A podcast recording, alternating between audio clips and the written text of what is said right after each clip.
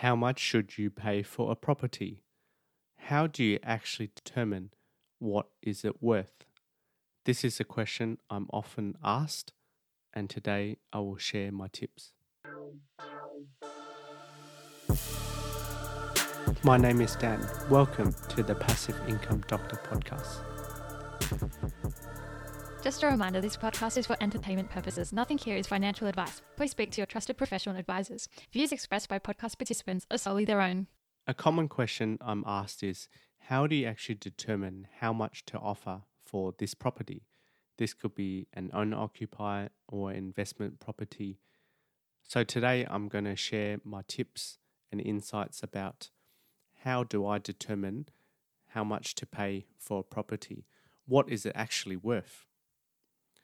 So often when you come across um, a listing, you know, say on realestate.com or domain, um, you know, and they might say things like expressions of interest um, or price guide, and then give a you know big range, you know, ten percent difference, or they might say offers from, you know, five five five, or you know, offers over one million, and often it's very vague and it's hard to determine, you know, what is its true value.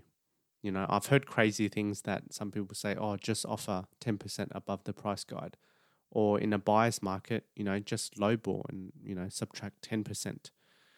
But often you might not know what the strategy for the listing price is.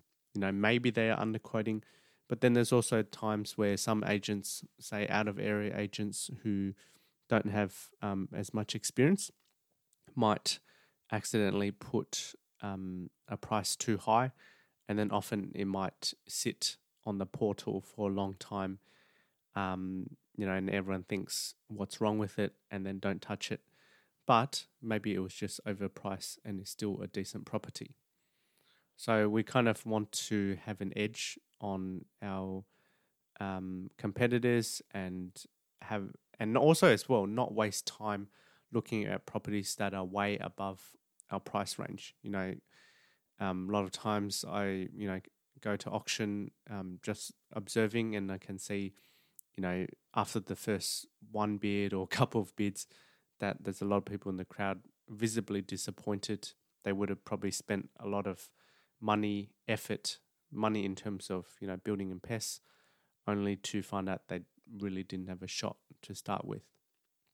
And then also as well, if the market's moving, if you have a couple of these auctions that you miss out on, um, and then you, you've kind of wasted time when you should have been looking at some other properties that you could have purchased.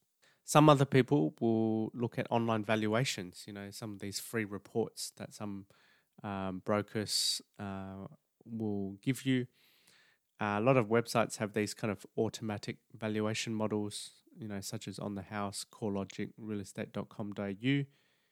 But a lot of the time, the variation between the bottom and the top of the range, um, you know, is like 20%, essentially making it not helpful at all. You know, if a property they're saying is worth anywhere from 480 to 620,000, you know, that doesn't really help you narrow down how much you should offer. And a lot of time, these are um, there are some instances where it's wildly inaccurate, um, especially if there's not many recent comparable sales, or sometimes if if it's a super unique property, um, it won't have an automatic valuation number on there. So the bottom line, the only real way to know what a property is worth is to do a proper comparable sales analysis. This is one of the key methods that valuers use. Bear in mind, of course, valuers, they are professionals, but they are human too. So, you know, if you have two different valuers to the same property, same day, you can come up with two um, different valuations. Um, you know, usually they are similar to each other, but um, not always.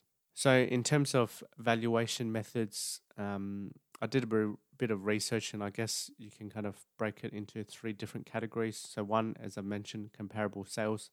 Number two, the cost approach. So, this is where you figure out what the cost of the land is or would be, and then you add what is the cost um, of the dwelling. So this is often used for, say, um, a newer house where you kind of know the value and it hasn't depreciated in terms of the dwelling costs. And then you can add other um, costs as well, such as if there's a um, secondary dwelling like a granny flat, if there's you know a detached garage, if there's a carport, etc.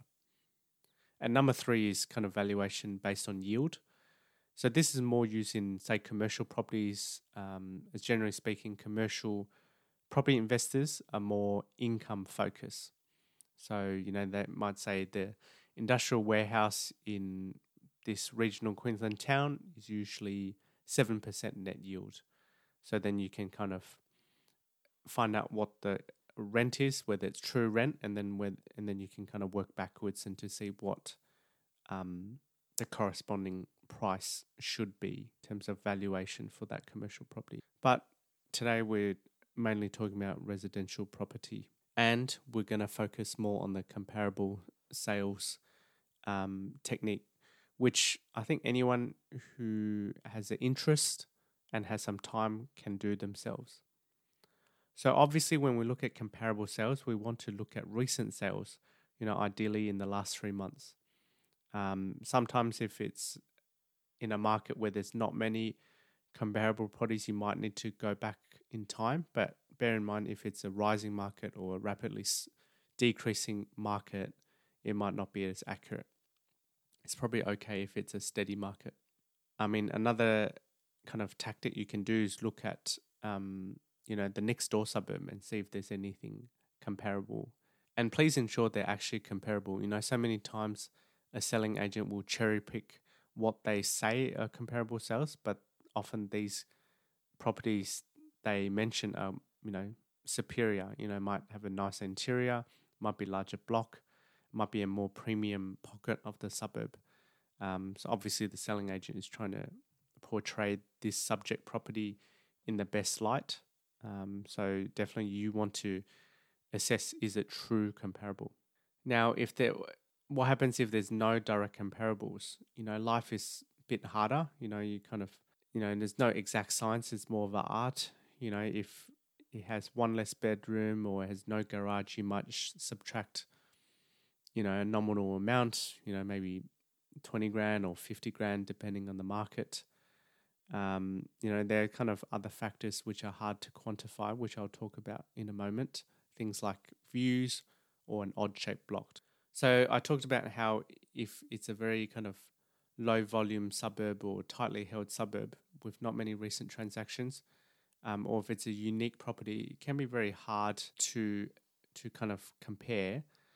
You might find a property that is similar that was sold say three years ago and you might have to overlay what the capital growth rate has been for that suburb over the last three years. And it can be tricky, you know, you, you might end up with a range, uh, but at least this is a start. So you get into the ballpark of what this subject property is valued at. So comparable sales, you want to look at the land size, the number of bedrooms, bathrooms. Is it double lockup garage or is it a carport? You know, how nice is the interior in terms of the state any recent renovations, and also the floor plan as well.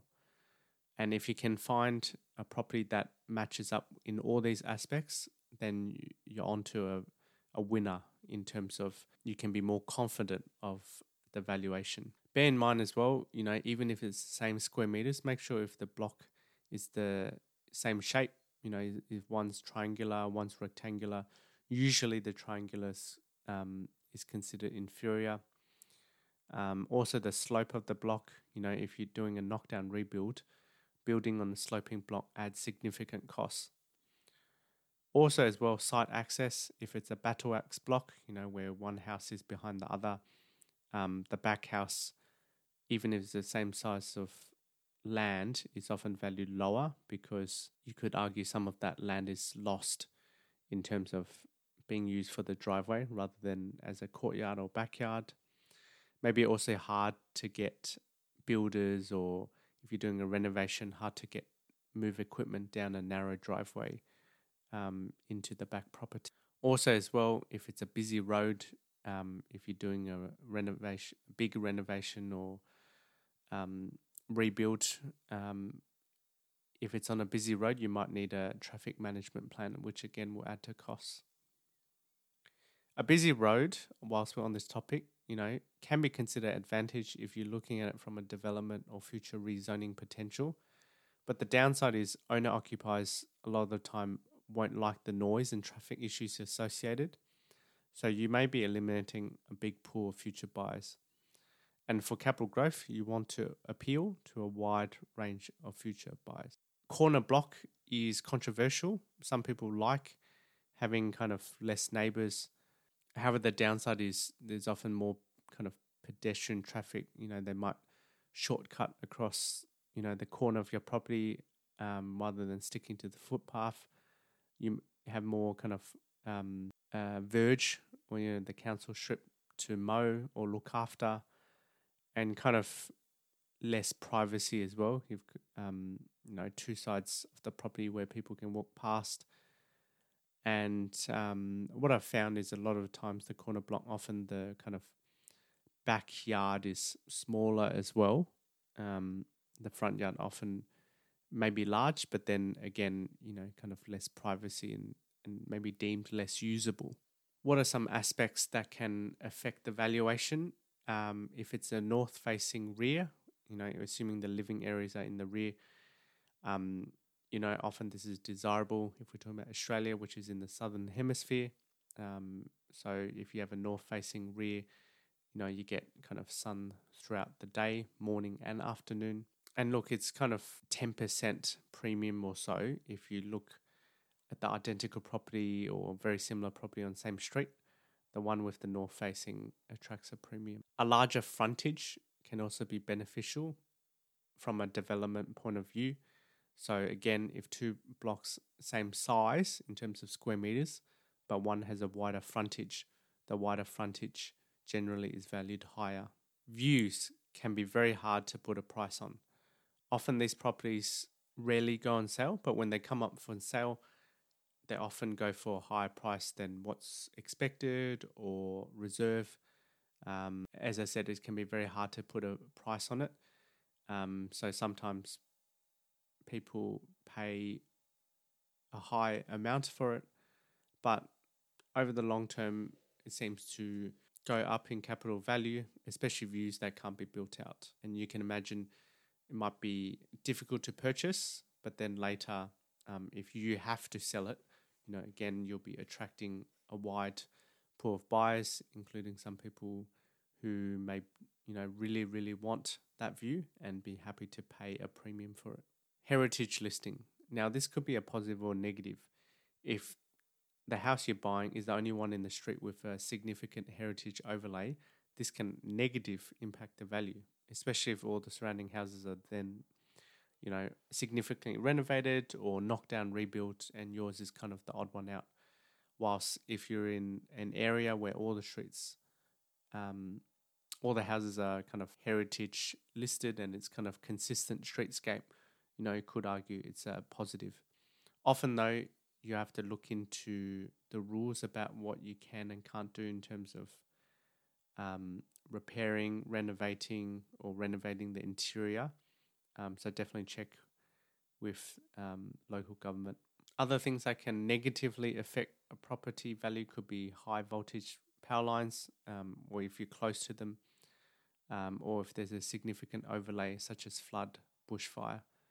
Um, a tip is kind of get a quote from insurance companies and see firstly if they will cover it or if it seems significantly higher than you know a similar property in the next street or the next suburb.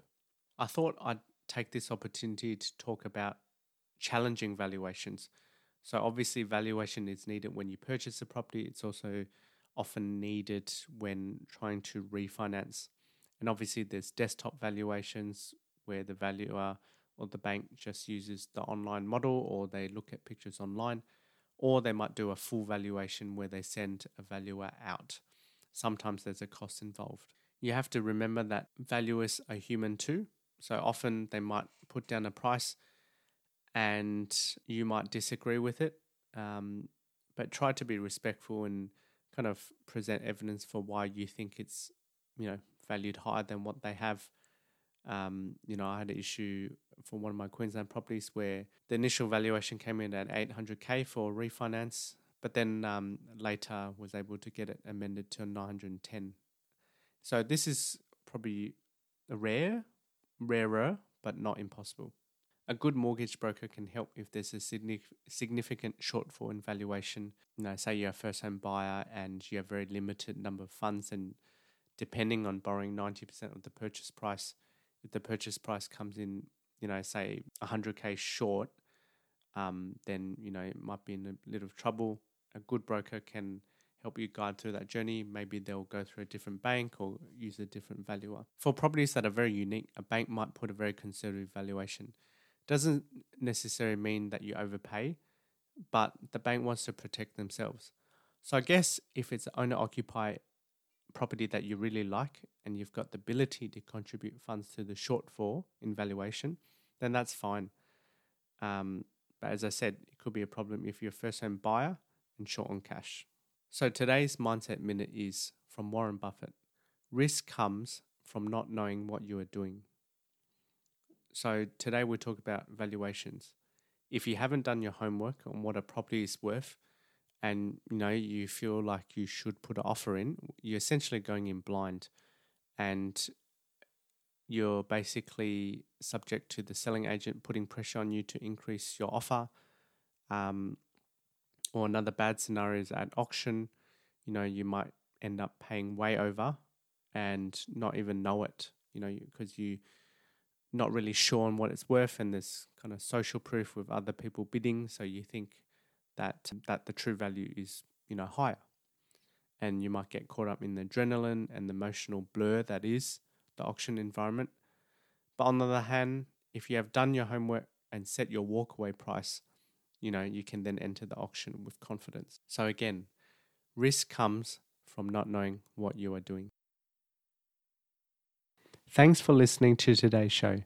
Please take a moment now to hit the subscribe button and share the podcast because this will help others benefit also.